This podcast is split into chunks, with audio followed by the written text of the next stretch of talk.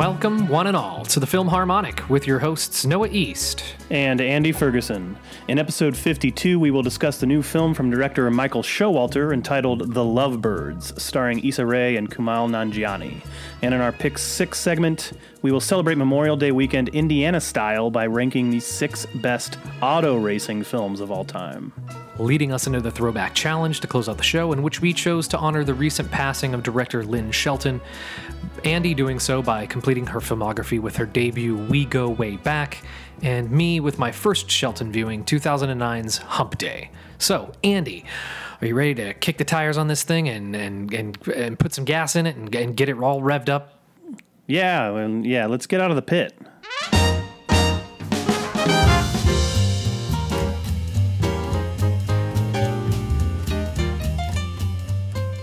We will begin this week with the new film that Netflix recently bought from Paramount and released this weekend. It's director Michael Showalter's follow up to the critical success The Big Sick, and it stars that film's lead Kumail Nanjiani, as well as the star of TV's Insecure, Issa Rae. Let's discuss The Lovebirds. The Love. birds.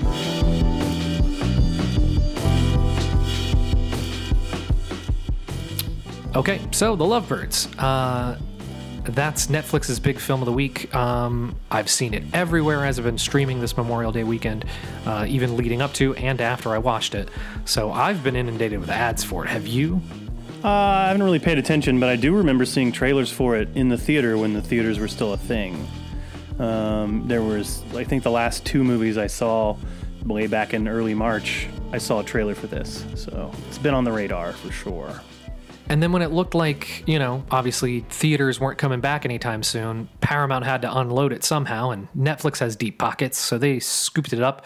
Um, they haven't released how much money they bought it from them for, but um, I'm assuming it was a decent amount of money um, because the thing had like a $19 million budget or something along those lines. Well, you know, I think they thought that you know what, Showalter and Nanjiani, their last pairing was a huge success, and then Issa Rae has been her star has been building for the last couple of years, and then most recently with uh, her performance in the photograph, uh, I think that that garnered a little bit of notice too.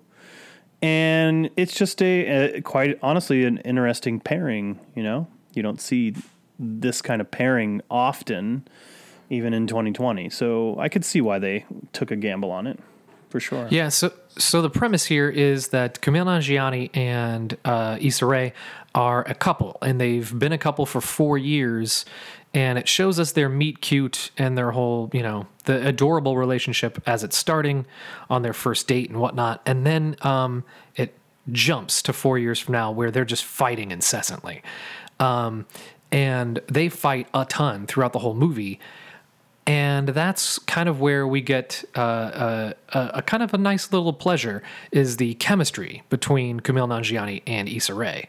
Um, while I, I believe uh, much of the film um, is really wonky and wobbly in many areas, and is kind of a mess uh, in in several different places.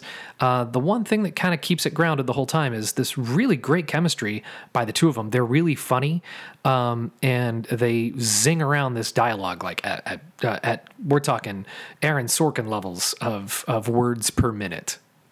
Uh, I thought that, um, you know, uh, uh, my mileage with that lessened as the movie went along. Um, no, and it has nothing to do with their performances. It's really with the fact that a lot of the writing's not very funny to me as the movie goes along. Um, the very first scene of the movie, which you mentioned a little bit, it, it lets Showalter as a director do his own thing a little bit before the plot really gets going, and they have this maybe five to seven minute sequence uh, early on, and then a little bit into their you know four year relationship, you get to see them uh, interacting, uh, and like I said before, the ridiculousness of the of the absurd story that has been recycled a hundred thousand times before. Um, it, it it really is kind of fun, and their performances. There's a lot of like feeling of improv that's going on, and they are really funny. Uh, I just think that when the movie starts getting into its typical, you know, one crazy night crime story, a la like date night, or even something like after hours. There's a little bit of that mixed in. Uh, it, it it really, I think that Nanjiani and Rae are kind of depressed and hampered by everything else that's going on within the the mess of this movie a little bit, in my opinion.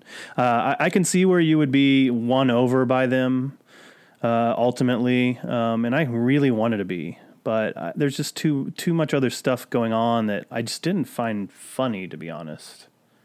Yeah, th- I mean, this is a really prime example of of this is a really prime example of um, um, two really likable actors who are very, very funny, doing their absolute best with what they're given. Um, it's just that what they're given is kind of shabby. There's a really funny moment uh, once every like 15 or 20 minutes, but for a comedy, that's not really enough, honestly. For something that is a straight up comedy, it's an action comedy, but it's still, I mean, it's not a dramedy by any stretch of the imagination. So the the laughs are pretty few and far between. Um, and uh, the writing is just all over the place. And by the end of by the end of it, it doesn't make a whole lot of sense. Like, and they even sort of address the fact that it doesn't make a whole lot of sense um, but they don't don't really do it in clever enough of a way for you to just forgive it. You know what I mean? Yeah, and I don't need this movie to make sense necessarily. I just want to have a good time and, and laugh the majority of the way. And I just didn't get that, especially as it was going along. And it sucks because Paul Sparks, who's the main villain in this, I love as an actor, but he doesn't get anything to do with hardly at all. Um, and by the time it gets to that moment where they're in their final like showdown with him, uh, it, it kind of just fizzles out. To be honest, and and it has this whole callback play like line through of uh, of the, the the amazing race thing that it it kind of dabbles in at the very end and like just kind of like flicks it on there at the end, but it it that even kind of falls flat a little bit. Um, so I don't know. It's uh it's only an hour and 26 minutes, but like you said, if you're only getting a laugh once every 15 to 20, that's that's not a good ratio, really. And it sucks for them because I, I honestly, about halfway through, I was like, I feel sorry for them because they're putting all this effort out. You know, like it's, it's uh, you know, they're giving everything they have here. Yeah, and the effort is really obvious. Like like I said, they I mean they're really trying hard here. Yeah, I mean, and there's even dialogue though that is clearly not funny, and they're trying to sell it as funny, and it's just there's an eyes wide shut esque sequence in this movie that's really trying trying hard to be funny that I didn't find funny at all.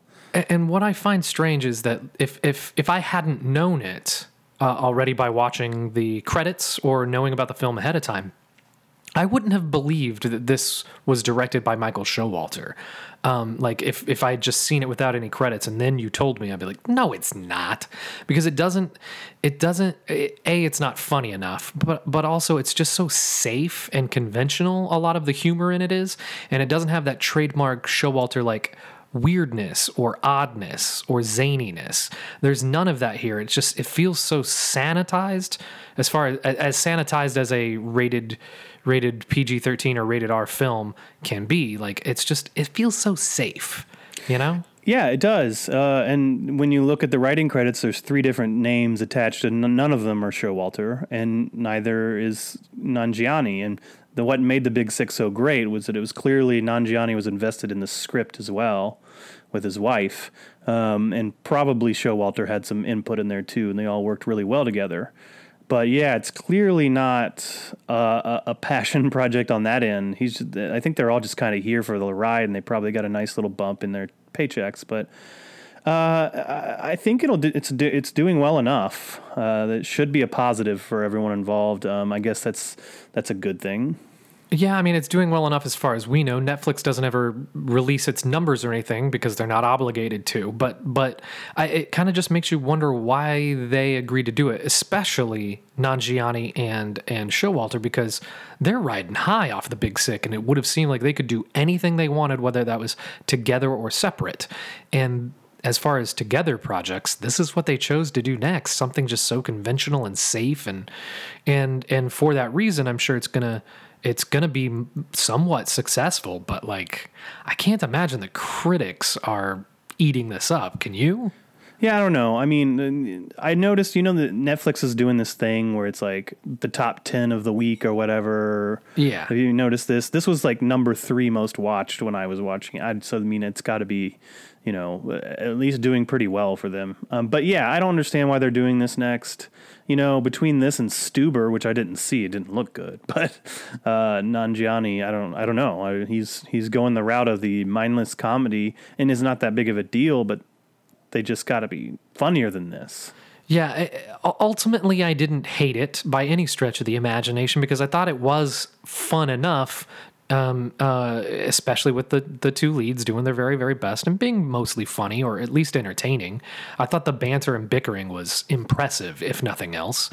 Um, it, it just, some of the side plots with the actual like mystery, the who done it and them trying to figure things out, it just gets really convoluted after a while, especially once you get like the, the senator's pictures and then the lady with the bacon grease and the, and the horse. And it's just, I, I, it just, it just all felt, I don't know. So, mindless in a very un-Showaltery and Nanjiani kind of way um, that I couldn't like it too much. I'm somewhere in between like a two and a half and a three. I feel like a three is almost too generous. I think I'm just right down the middle of the road with a two and a half on this because I did I didn't dislike the time I spent with it. But I mean, by the end of it, I was just like, well, that was a thing. Yeah, I, I ultimately did dislike my time with it be- because of some of those reasons. Some of the some of the, the things they were kind of lowering themselves to, and for the sake of what? It's not even funny. The, the, the horse, the whole horse bit that lingers throughout not just one sequence but other sequences is really not funny, and uh, it sucks to see these actors kind of stuck there. Um, I didn't like it at all. I'm at a one and a half on this movie. Oof, man, that's uh, whew. You're you're you're being you're being tough. You're a tough judge today, and uh, I, that just makes that makes me worried for all these auto racing films that I know you weren't thrilled about to begin with. So, on that note, we're going to take a break, but when we come back, it's time to put rubber to the road. We're ranking the six best auto racing films of all time. So, stick around, and we'll be back in 60 seconds.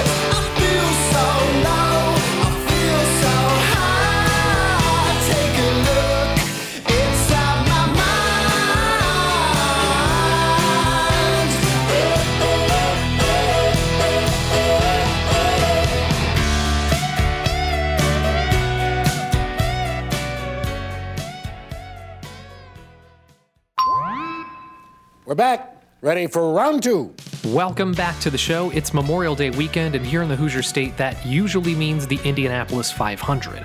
But with COVID keeping everyone quarantined at a safe distance, the race has been postponed slash canceled.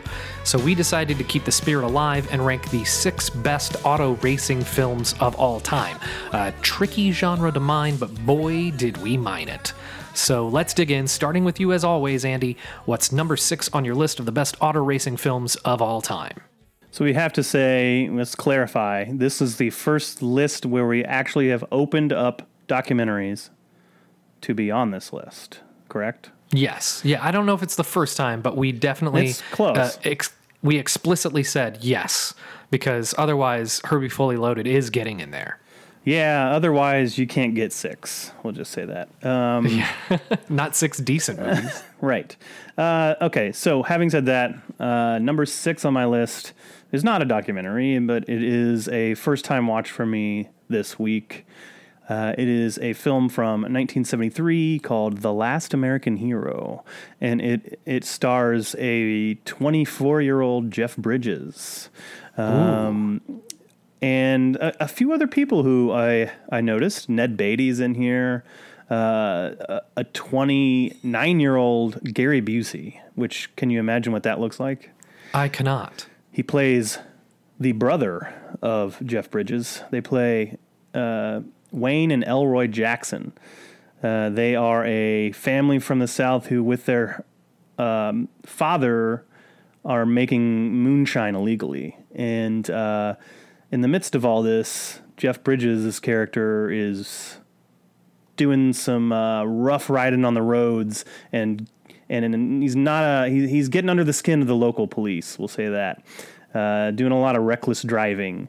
And uh, their family in general is not liked amongst everyone basically especially the police force in the town.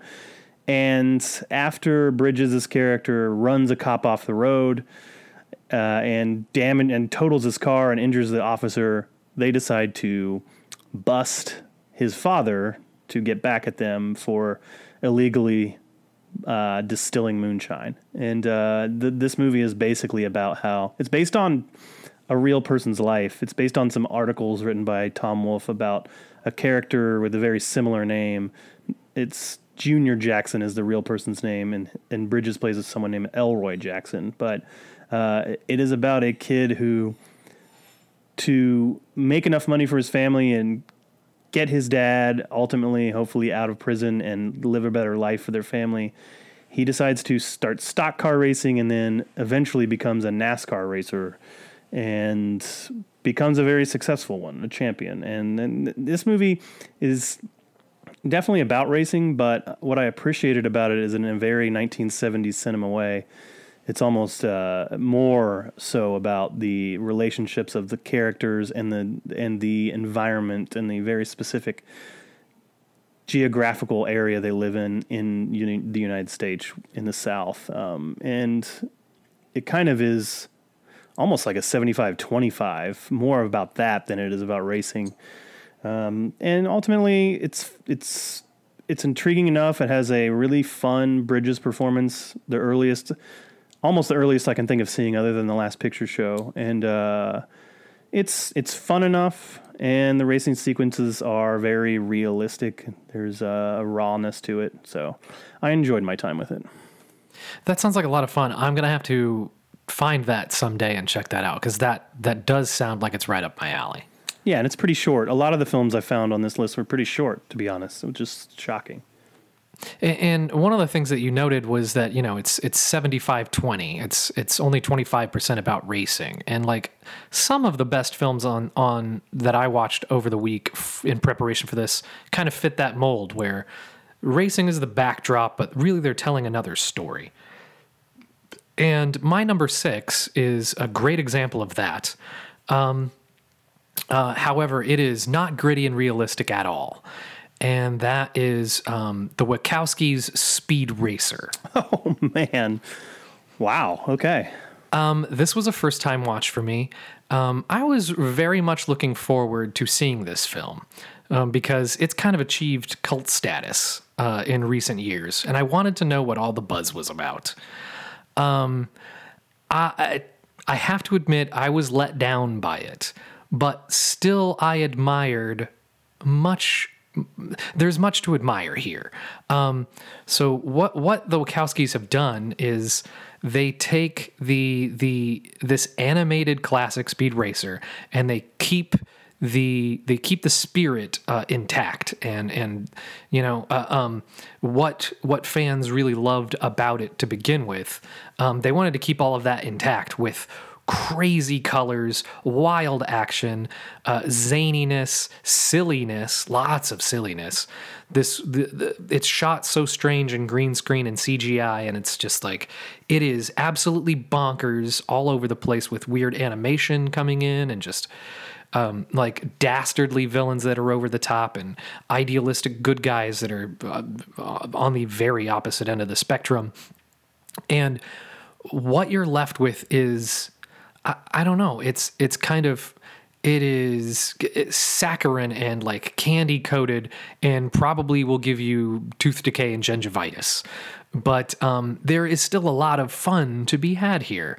Um, and I just I couldn't leave it off the list because um, I've got to give credit where credit's due. What they were trying to do It, it seems um, they definitely pulled off, and um, they had a very specific vision that you got to take your hat off to it. It's it is it is a marvel to look at. It, it's there's so much going on, and it could have been an absolute mess. And I think ultimately it's not an absolute mess. The performances are way over the top, even from from heavy hitters like Susan Sarandon and John Goodman. Um, I've never been a big Emile Hirsch fan to begin with. He doesn't really change my mind uh, with this. It's more just about the style and the look of the film and how just absolutely push the thing up to 11 and like go for broke the Wachowskis went on this and like i said got, I, I ultimately i had to take my hat off to them. a funny story about this movie. I was uh, working in the IMAX projection booth when this came out. So, needless to say, I have had enough of this movie f- since it came out. And um, looking at this movie every day for hours and hours at a time, uh, I feel like I was going to have a seizure. Um, and it's really overlong. Uh, I still remember a lot of the details of it, and I haven't seen it since it came out up in that fucking booth. And um, I, I really grew to, over about a month's time, hate this movie. i see Uh, I don't think I could ever go back to it. I mean, maybe that's unfair to the movie, but it might deserve another watch down the road. But poof, I have horror stories, horror like horrifying memories of this movie. I can tell i think booth. it sounds like you have speed racer ptsd I do, yeah. It's very specific. Yeah. well then let's just move on because i don't want it to trigger you let's move on and, and Okay. let's let, what's your number five on your list Number five on my list is a documentary from 2015 called Steve McQueen, The Man in Le Mans. Um, this, after really, you know, I didn't know, uh, I don't really know a lot about Steve McQueen. I'm not a big, like, like big fan of like diving into his work. I know I know he's like an iconic movie star that you know is uh, kind of crashed and burned because he was always going he's he, he was going as fast as he could go throughout his whole career and uh, I I did have somewhat of a idea that he loved automobiles because of Bullitt and some of the other movies like The Great Escape and uh, he loved all types of automobiles um, and I did not know until seeing this movie, which actually got a Cannes premiere in 2015, uh, just how long he tried to get this movie Le Mans made, and uh, and how much of a crazy, crazy ego he had at the time because he was riding high off of a decade long streak of he was basically the biggest movie star at the time, and he started his own production company and said, "I'm making this movie no matter what." And to the point where even the director of that movie had so many different ideas. They wanted to incorporate a, a story outside of just the racing. Basically, he just wanted to make a movie about just the mechanics and everything about the racing aspect of that race, the 24 hour Le Mans race. Uh, and so he clashed heads with the director, and ultimately, you know, he thought, you know, uh, whatever I say goes. And some, you know, somehow the movie ultimately got made. I've not seen the movie itself, but um, the story of this and the story that connects him to Roman Polanski, Sharon Tate, Charles Manson, all of that mixed in is wild. Huh. And uh, how his how his like star and his whole career kind of crashed and burned with this movie and he went along with it and he saw it to the end the movie got made but to what cost he ended up being paranoid that manson you know manson had him on his list and all that um it's uh it's it's an interesting it's well made it's it's not done in the way that another documentary i watched uh, is made in kind of a generic way i watched this film that won't make my list called winning the racing life of Paul Newman. So I didn't know Paul Newman had a big time interest in racing in general. But Oh, yeah. that that one was almost it was made in a way that I'm turned off by documentaries where you get you know a bunch of interviews with a pre-made backdrop behind them. Uh, half of the movie is just talking heads, and that one was actually directed by Adam Carolla of all people. Oh, very strange. Right. Anyway, this one uh, opened my eyes up to a story I really didn't know anything about. So I was really kind of impressed with it. So that's my number five. Well, well, I'm going to continue this um, trend of us having very different lists, um, and and uh, uh, we have a real trend going here because my number five on my list is Disney Pixar's Cars. Wow, no one. I, I'm. I can't believe you want to talk about a Pixar movie. It's. I'm, I'm shocked. Well, uh, well, th- this is definitely very lower tier Pixar, um, uh, it, it- but the animation is so impressive that it makes up for some some.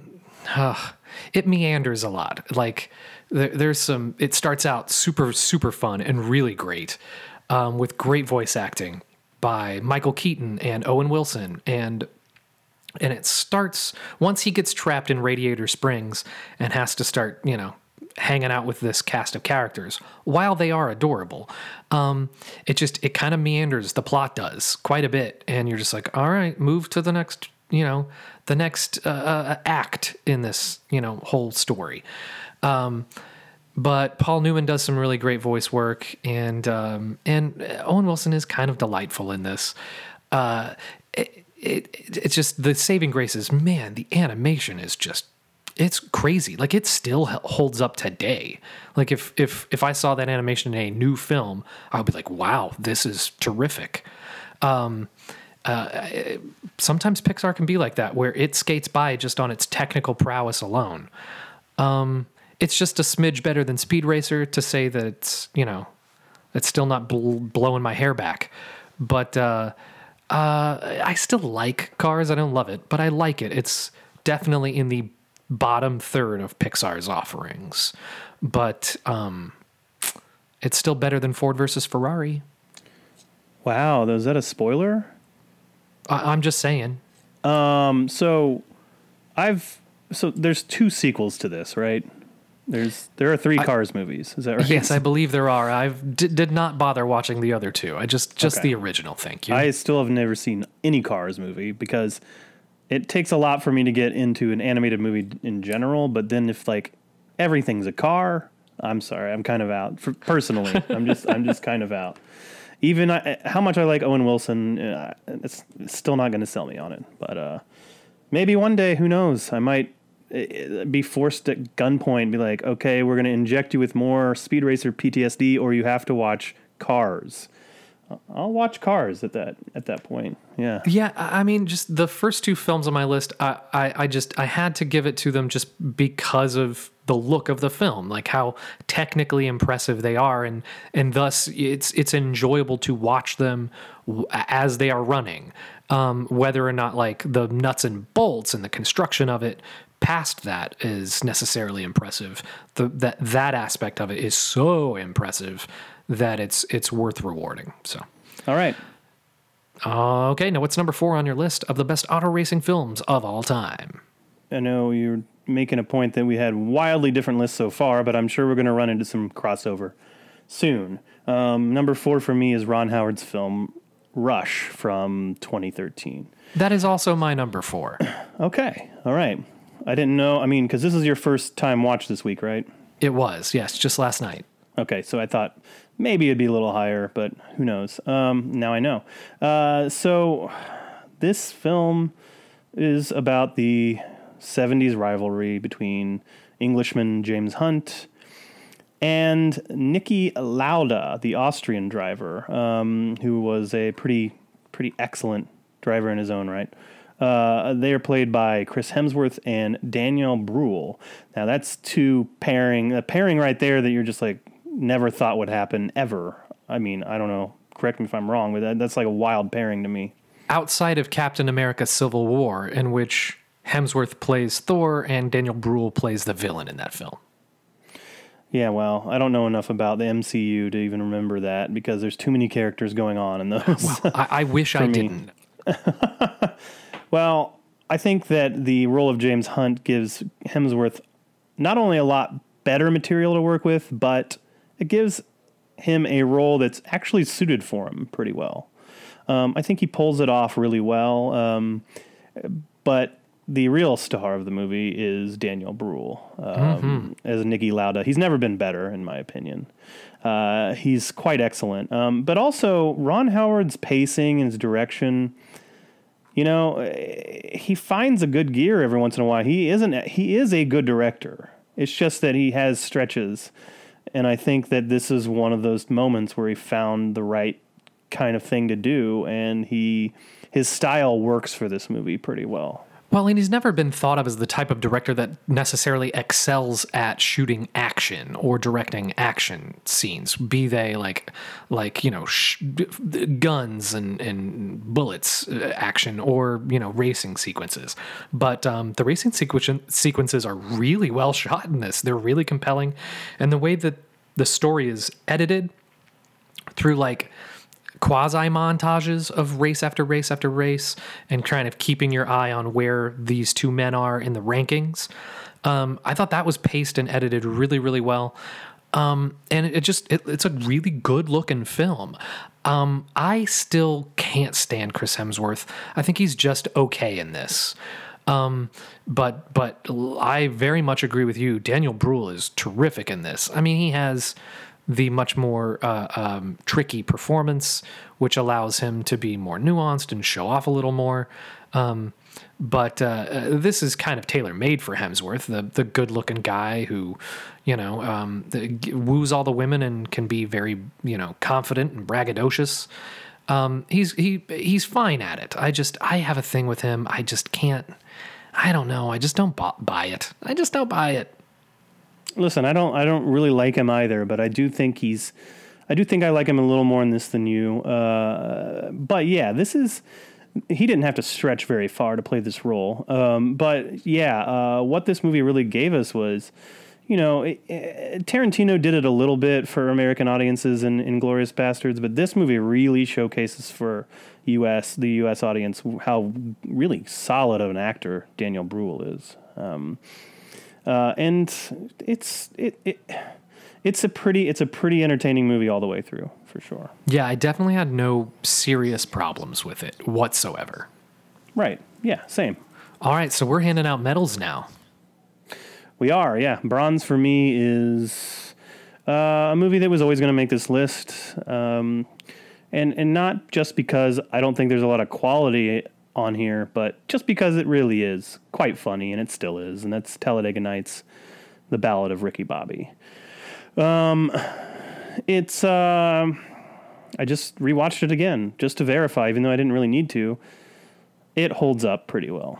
Uh, there's a ton of names, like in most Adam McKay movies, a ton of names that run so long on a list you can hardly remember everyone involved in this movie. Uh, uh, but chief among them, you know, obviously Will Ferrell's Ricky Bobby. It's uh, you know when you put this alongside Ron Burgundy, it's probably the two great Ferrell characters um, before he kind of you know kind of had this downfall lately um, a little bit, but um, it it, it kind of gave us the first collaboration with him and John C. Reilly, though.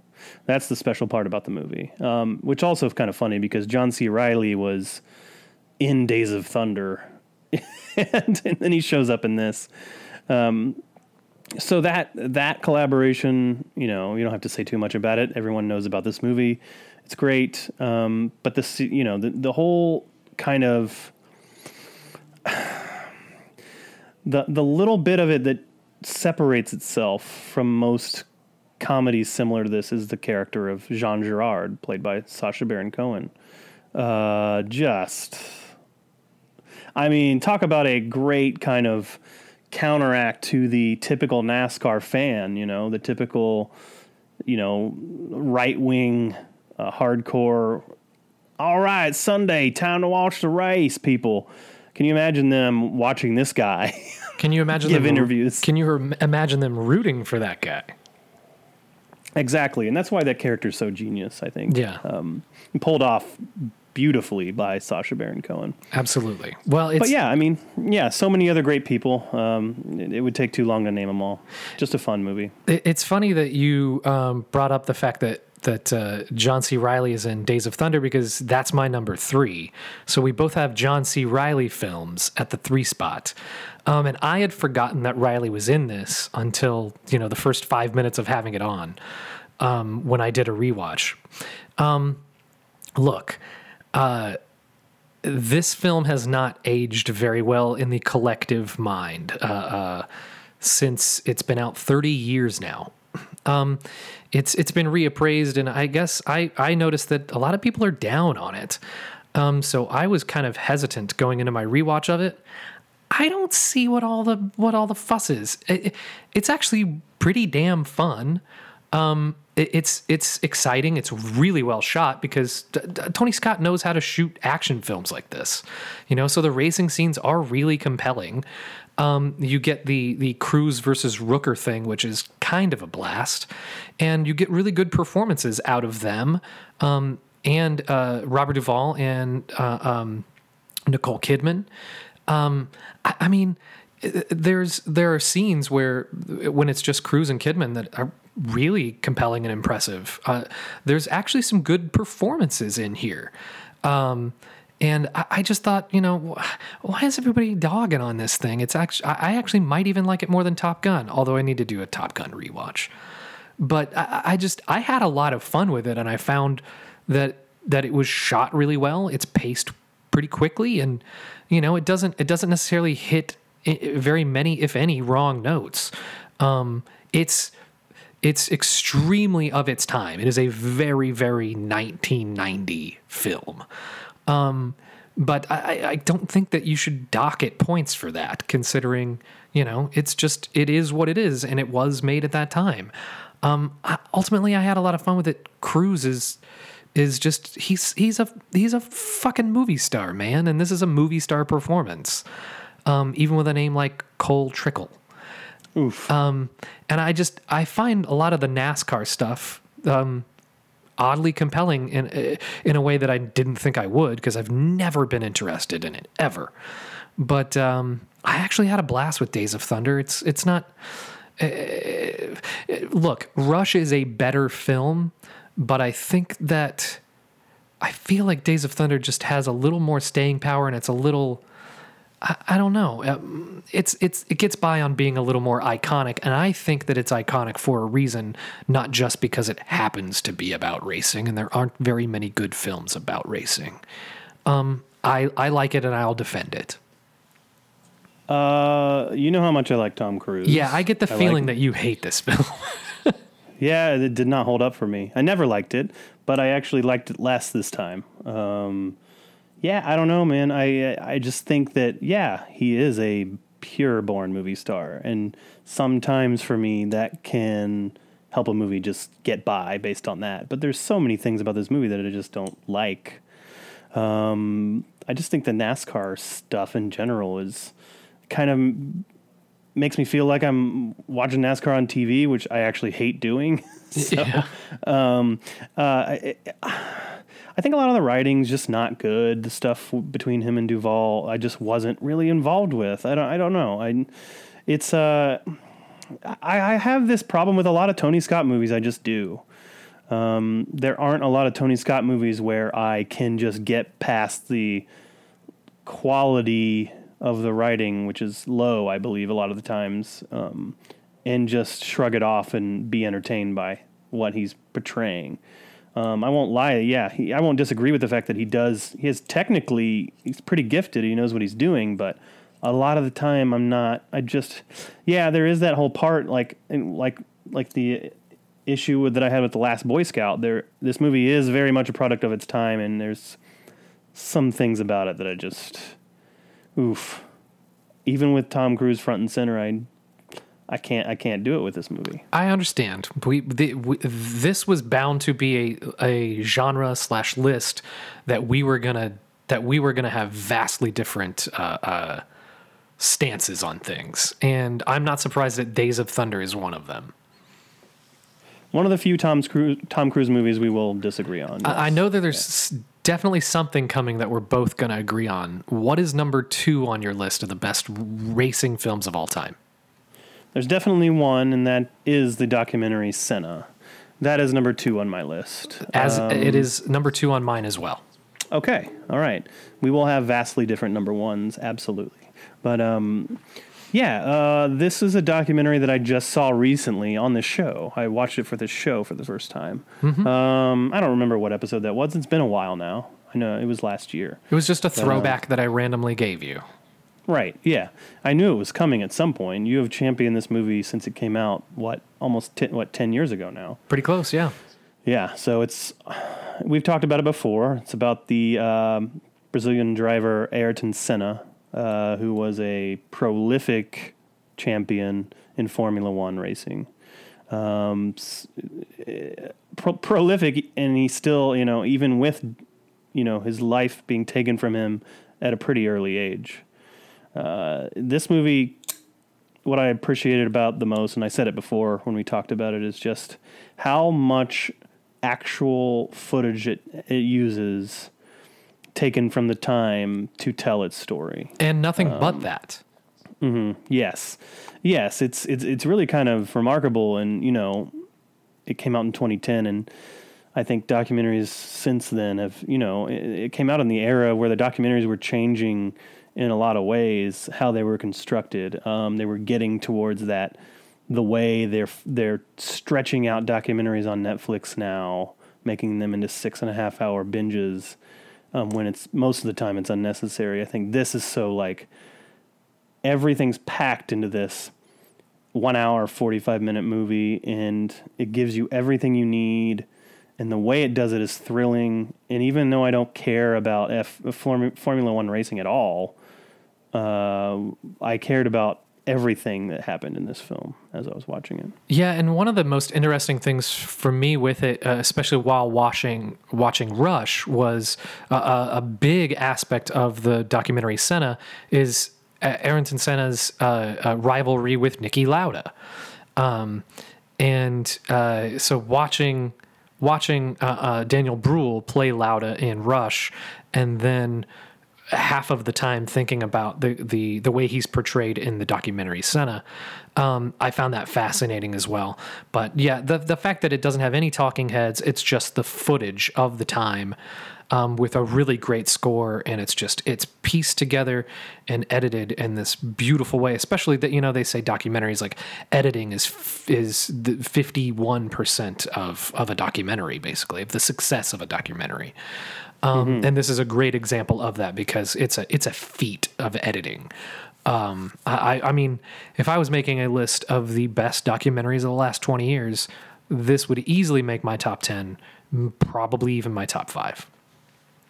I, i'm a huge fan of this film as well i'm actually surprised it's not your number one Uh, yeah, I mean, I consider it a near perfect film, if if not a perfect film. So I, I'm very excited to see what's number one on your list.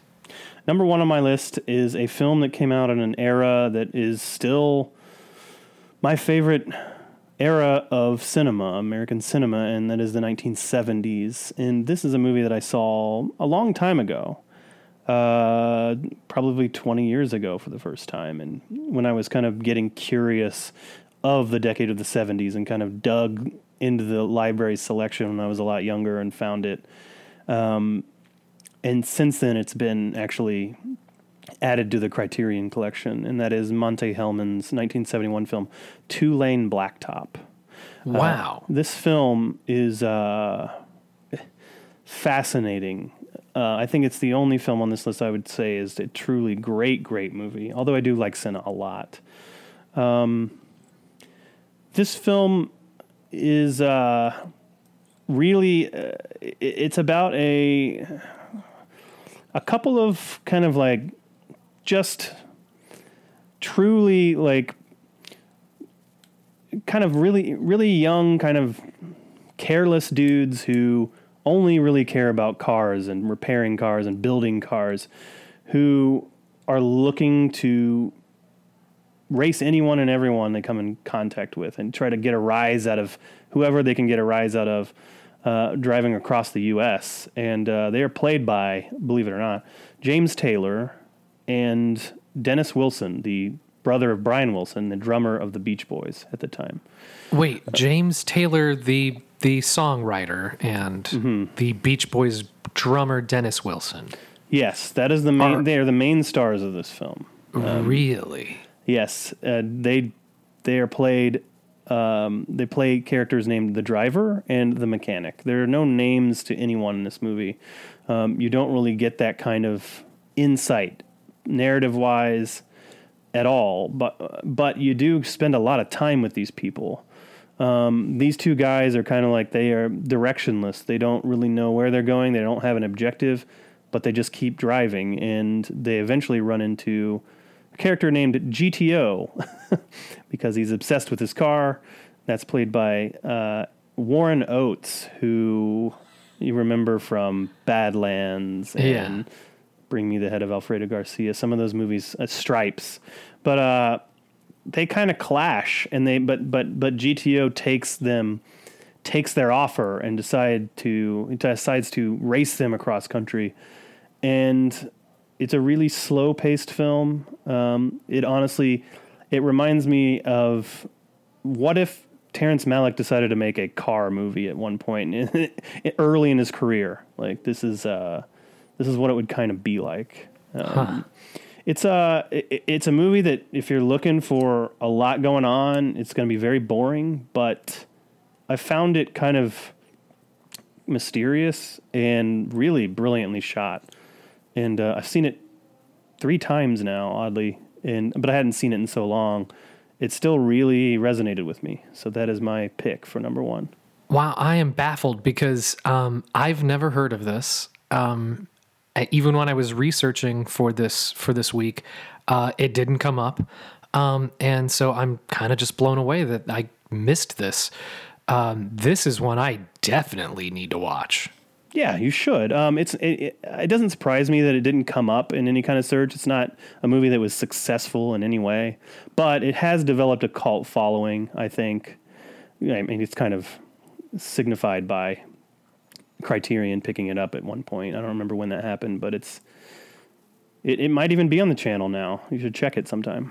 Well, you weren't kidding when you said that we were going to have very different number ones. Um, look, uh, Senna is a near perfect film. It's a masterpiece of documentary filmmaking. Like I said, it'd probably be in my top five documentaries of the last 20 years. But Talladega Nights, The Ballad of Ricky Bobby, I think is the best auto racing film of all time because it's one of the funniest films of the last 20 years. Um, I, I would put it in my top five funniest comedies of the last 20 years. I- Wow, I think that's high praise. oh yeah, big time. I mean, it's it's one of the funniest films I've ever seen, and its rewatchability factors through the roof.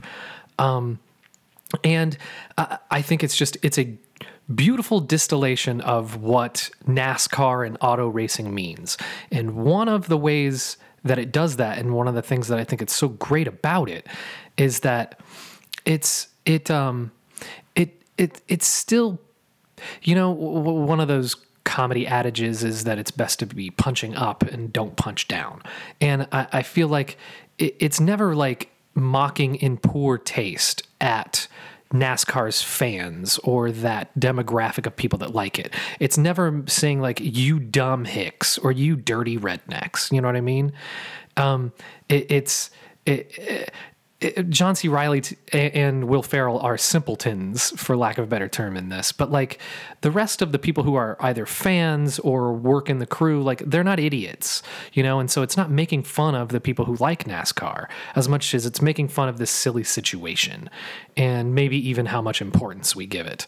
But um, and I do really, really appreciate that. It's it's got its heart in the right place in, in an odd way, you know, because it's talking about family and forgiveness and and working together as a team and friendship and um and when you get down to it, the the triumvirate of Will Ferrell, John C. Reilly, and Sacha Baron Cohen is, I mean, that's comedy royalty right there. And it all coalesced in this film in like a perfect storm where it is impossibly funny. Uh, and even some of the, the, the supporting characters like Gary Cole and Jack McBrayer and, and uh, um, uh, Jane Lynch. Um, Leslie Bibb's very funny in this. Leslie. Bibb is really funny in it. Yeah, exactly. Um, I, I just, it, it's one of the funniest films I've ever seen. And then you have like hilarious cameos, like uh, Elvis Costello and Mos Def show up at one point for a scene. Uh, I, I, just- I actually love this movie. I rank it among the top comedies of all time. Man, I didn't know you loved it that much. Um, I, obviously, I like it a lot too, and it's number three on my list. Um, it's it is a very funny movie, and I do ber- I do agree that it has insane rewatchability for sure. Yeah, and, and I don't want to uh, I don't I don't want to understate the importance of the fact that like again, it's not making fun of the fans of of the sport. It's it's telling it in a really loving way that I you wouldn't expect a studio comedy to do. You know what I mean? It's I, I feel like NASCAR fans and you know Southern folks could still appreciate this film and not not see that they're being um, talked down to or dismissed or or being made fun of. Um, and I think that's kind of important with a film like this because that would have been really easy to do. Well, obviously, they weren't. No one was really insulted. This movie was a massive success. Yeah, and I think for good reason. Um, I do want to mention uh, one film that didn't make either of our lists, but is worth mentioning, and that is the HBO Films documentary um, "Dirty Driving: The Thunder Cars of Indiana." That is a film that uh, HBO. It's a documentary that HBO did that is set in um, uh, your hometown and my former hometown of of Anderson, Indiana. It's not quality wise it's it doesn't deserve to be on the list but it is fascinating and i rewatched it this week uh, in preparation for this. And if anybody is really into racing um, and you have a hbo now or hbo go uh, subscription watch it because it's super fun. And i just had a good time like looking at some of the places from anderson that i've that i recognize and that i miss. Not just the water tower and the speedway but some of the stops along the way you know. Um, it's just it is pure anderson that's for sure. Uh, I mean, uh, it is great that a, a studio like that, HBO, really centered in on that and saw it as a as a place to tell a story. Because you know what, as as as much as as many negative things as you can say about Anderson, Indiana, it is a, definitely a place that needs to be profiled like that and documented. Um, I haven't rewatched that in a long time. I did not do that this week. Uh, one more that I wanted to bring up really quick. I really wanted to get to this, but I never got around to it. Have you heard of the Jackie Chan film Thunderbolt? No, but I did watch the Cannonball Run, which Jackie Chan's in. Jackie Chan was in this. He plays a martial arts ass kicking Formula One race car driver in a film called Thunderbolt Wow. that I, I wanted to get to this week, but I just couldn't get around to it. And I have a feeling probably could have bumped Cars or Speed Racer off the list. Well, I did watch Cannonball Run, and it has an insane cast. Um, but this might be the biggest disaster of of the biggest waste of the biggest cast in movie history. It's got Burt Reynolds, Farrah Fawcett, Dean Martin, Sammy Davis Jr. It's got Jackie Chan, Dom DeLuise. It's got oh my god, uh, all sorts of other people. Um, more of the Rat Pack um, in it too. Uh, no, no, no. Roger Moore is in this movie randomly, um, and it is the most unfunny piece of shit movie um, uh, that I watched all week. It's wild. So, so I couldn't find it streaming anywhere because I was going to watch it, but I couldn't. It wasn't literally was not available anywhere that I looked. And then I saw on your Letterboxd that you hated it, and I was like, well, why even waste my time? Yeah, we disagree enough. You never know. You never know. That's true. You don't like Days of Thunder, and I put it at number three. So what the fuck do I know? yeah, yeah. All right. Well, th- this was still more fun than either of us thought it would be. I, I, I'm going to go ahead and speak for both of us, I suppose. Sure. Yeah, it was it was fun to talk uh, count down those movies for sure. So um, that brings us to the final segment of the show, and that's the throwback challenge. Last weekend, um, director Lynn Shelton passed away. I believe she was 54. Yeah, that's right. Um, and so you had uh, only one movie left to um, put a cap on and complete uh, her filmography, having uh, seen everything else, and I uh, had not seen any Lynn Shelton. So we thought that this was a good time to do another um, double-barreled version of of uh, uh, the Throwback Challenge. And you um, saw her debut film, and I saw her most acclaimed film. Um, why don't we go ahead and start with you uh, and tell everybody about uh, Lynn Shelton's debut film? Yeah, Lynn Shelton debuted. Uh, f- her feature-length film debut was in 2006 with a movie, a very small, low-budget independent film called We Go Way Back. And uh, this film I have wanted to see for a long time. It's been on my watch list. I was happy to find that it is on Prime right now. So I was able to catch it on Prime. Um, she did write and direct this movie herself, and it stars Amber Hubbard, a name that I have was not familiar with at all.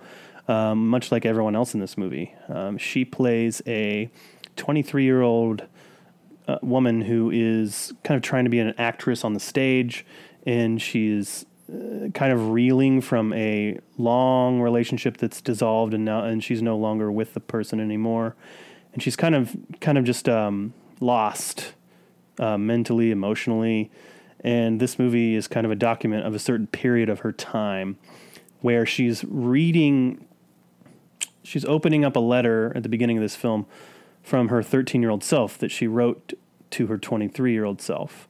And you come to find throughout this entire movie that she's, when she was 13, she wrote letters to herself at many, many ages down the road.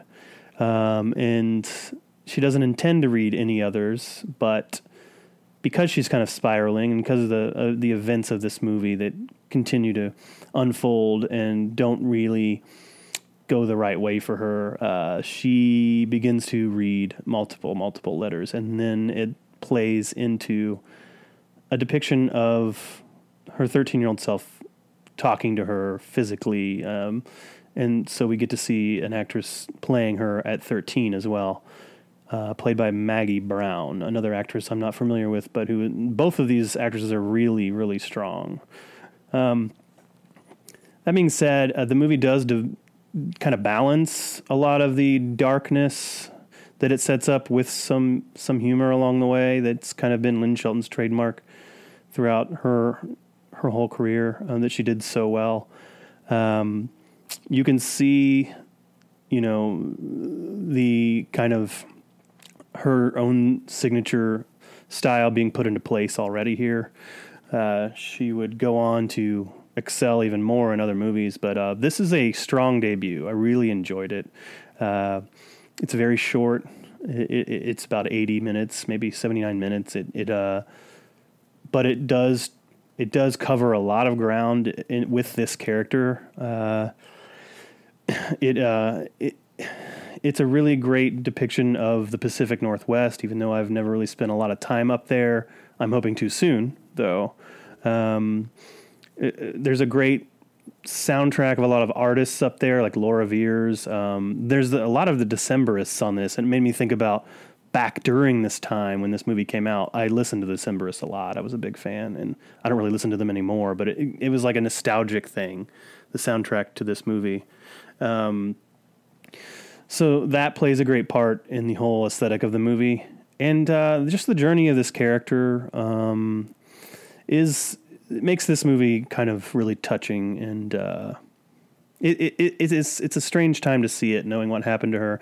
I've I've always been a big fan, and honestly, she was very prolific in the last decade outside of just films. Um, she was involved in a lot of television, but uh, yeah, um, I was really excited to, you know, finish my filmography with her with this movie, even though it happened in a kind of a bummer way. Yeah. But uh, I'm, I'm at a I'm at a three and a half on this film. So um, one of the one of the things that I was impressed about um, with Humpday um, is kind of like what you said. It's it's really refreshing how breezy it is.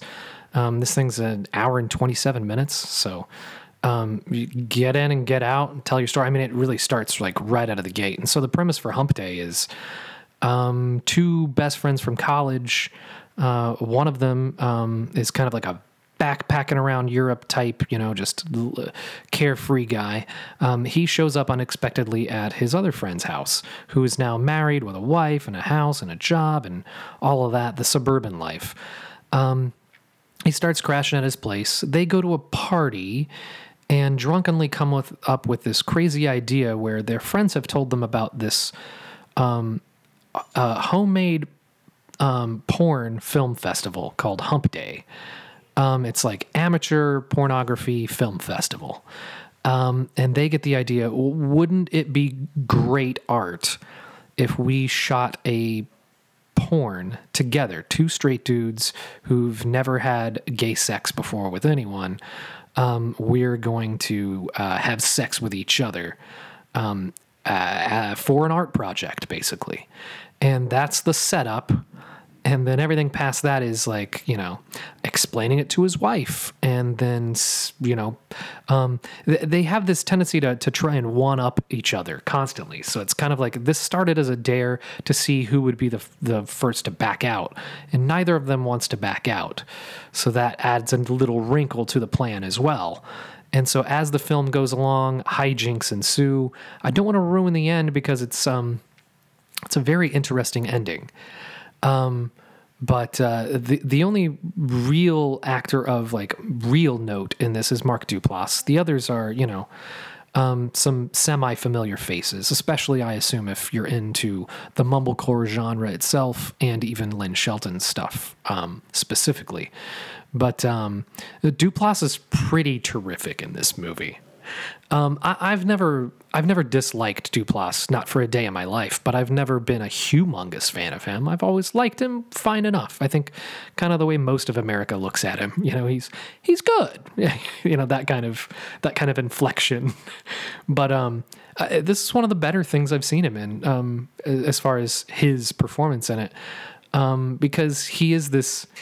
I guess he does play this really. Typically, he does play a a, a man child. You know, not your average man child, but like he's grown up technically, but he's he's he's still in some sort of arrested of development. You know, and um and this character is is not particularly any different than that, but I think the way that he handles much of the improvised dialogue and um, the way he handles the arc of the character and where it eventually goes, especially the relationship with his wife, which I find more interesting than anything else in the film, actually. More interesting than his relationship with his best friend or the this crazy art project that they've decided they're going to do on, on, a, on a lark um, I found the most rewarding part of the film being the relationship with him and his wife, and um, just how interesting those two characters were. Um, in fact, I think she's the best part of the film. wow. Uh, but I, I really enjoyed this quite a bit. Uh, definitely enough to to seek out more Lynn Shelton. I, I wanted to see Sword of Truth because there was a lot of is it Sword of Truth or Sword of Trust? Sword of Trust, I believe. Yeah, I, I wanted to see that when it came out because there were a lot of great reviews. Um, so that'll probably be where I go next, and then after that, I'll probably lean on um, on the expertise of friends such as you and others as to where to go from there in completing my Lynn Shelton journey. But I'm going to give this three and a half. Um, I really enjoyed it, uh, and I loved Mark Duplass in it, and. Uh, it was not what I was expecting. So you hear that premise and you have a certain film in your already in your mind. This is not that film. Um, and I think that's one of the best things about it is how unpredictable it is and where it goes you're not expecting. Um, and I found found that to be the most rewarding aspect of of the Humpday journey. Um, also, it was free on Tubi with just uh, the occasional um, advertisement interruption. Oh, so perfect. Yeah, I had a I had a pretty nice time with that earlier today. Well, I think that it must be said too that for a woman to write and direct this kind of story is pretty remarkable. That that's what I found most bizarre was I read the premise and then the fact that it was written and directed by a woman, and I was kind of pitching the idea of to my girlfriend should we watch this together or should I watch this by myself? And she was like, "Ooh, yeah, subject matter wise, that doesn't sound like it's anything I'm interested in." I was like, "Well, it's written directed by a woman," and she was like, really? It doesn't sound like it. because she's right. It doesn't sound like it. No, it does Ah. not sound like it. But when you see where it goes, and especially where it ends, I think uh, it's got a, a really unique viewpoint to it. Oh, absolutely. And it definitely it has the kind of viewpoint that it's that it makes a hundred percent sense that it was directed by a woman. I can't let this go without mentioning because we haven't talked about this movie yet on this podcast, and we might not ever again. So, I think Joshua Leonard is fantastic in this movie. I am a big fan of, of his performance in this movie. I think he's the best part of the movie. So, um, I'm glad you enjoyed it, though. Oh, I definitely did. I had a really good time. He is very good in it. I just um I don't know. I, I feel like I've met enough guys that look like that and act like that, and it was a little off putting. Um, not that he that doesn't mean that he's good in it. I just I didn't enjoy that character as much as I enjoyed others. That's all. All right, fair enough. Um, So uh, I suppose that is our show for today. Um, remember to subscribe to the Film Harmonic on Apple Podcasts. Leave us a review and a generous rating if you're feeling so inclined. Subscribe also on Spotify, Google Play, and wherever else you happen to get your podcasts. Send us your suggestions for the Throwback Challenge to the thefilmharmonic at gmail.com. We will be back next week with the debut film from director Andrew Patterson. It's the sci fi period piece thriller the Vast of Night from Amazon Studios, uh, a debut film. Um, it's, from what I can tell, just in looking, perusing a little bit, it seems to be ga- gaining quite a bit of buzz, and uh, it's from Amazon, so I believe it might be on Amazon Prime, so it might be free. Maybe we'll I see. think it should be. Um, we pay for Amazon Prime, so yeah, I hope so. I, I know very little about it other than it has to do with radio, um, which I find interesting already. And when you put that in with a sci fi period piece kind of thing, um, I'm pretty interested. So I'm going to make it a point to not read anything more about it so I can go in really, really fresh on it. Yeah, same. I don't want to know too much about it, but I am excited to see it. That'll be fun. Um, so for our pick six segment next next week, we are going to add a little excitement to our otherwise dull lives. We will rank the six best films of director Michael Mann, an action thriller master who, love him or hate him, you cannot accuse him of being boring. That is absolutely for sure.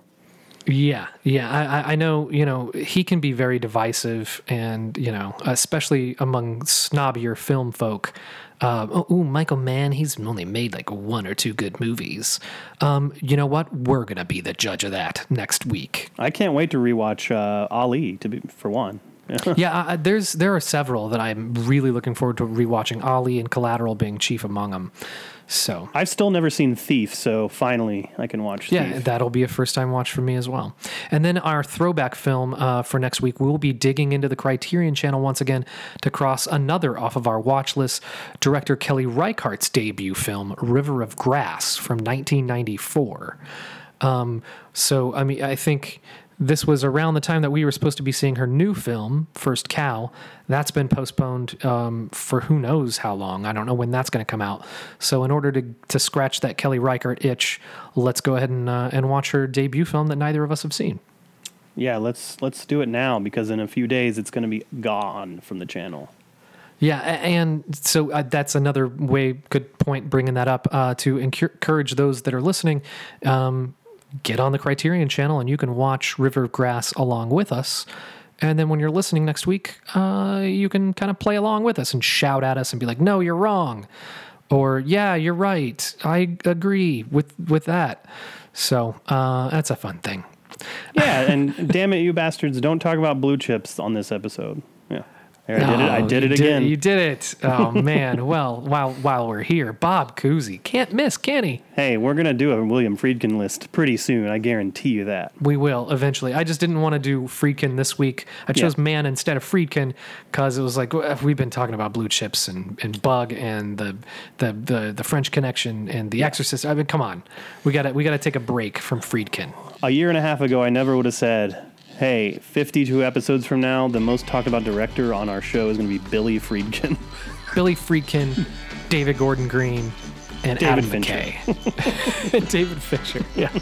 All right. Well, on that note, we will see you next time on the Film Harmonic. It's just down the carpeted stairs. put out a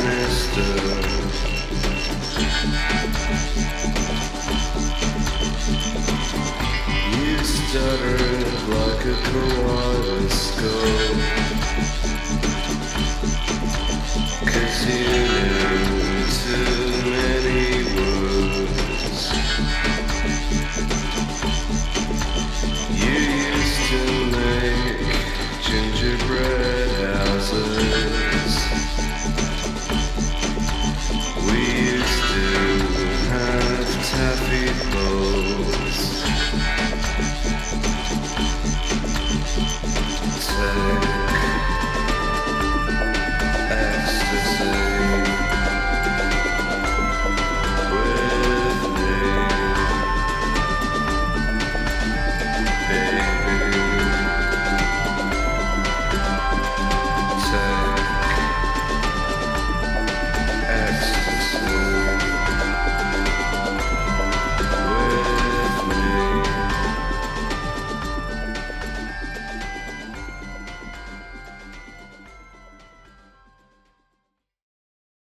Neck brace. Substitute.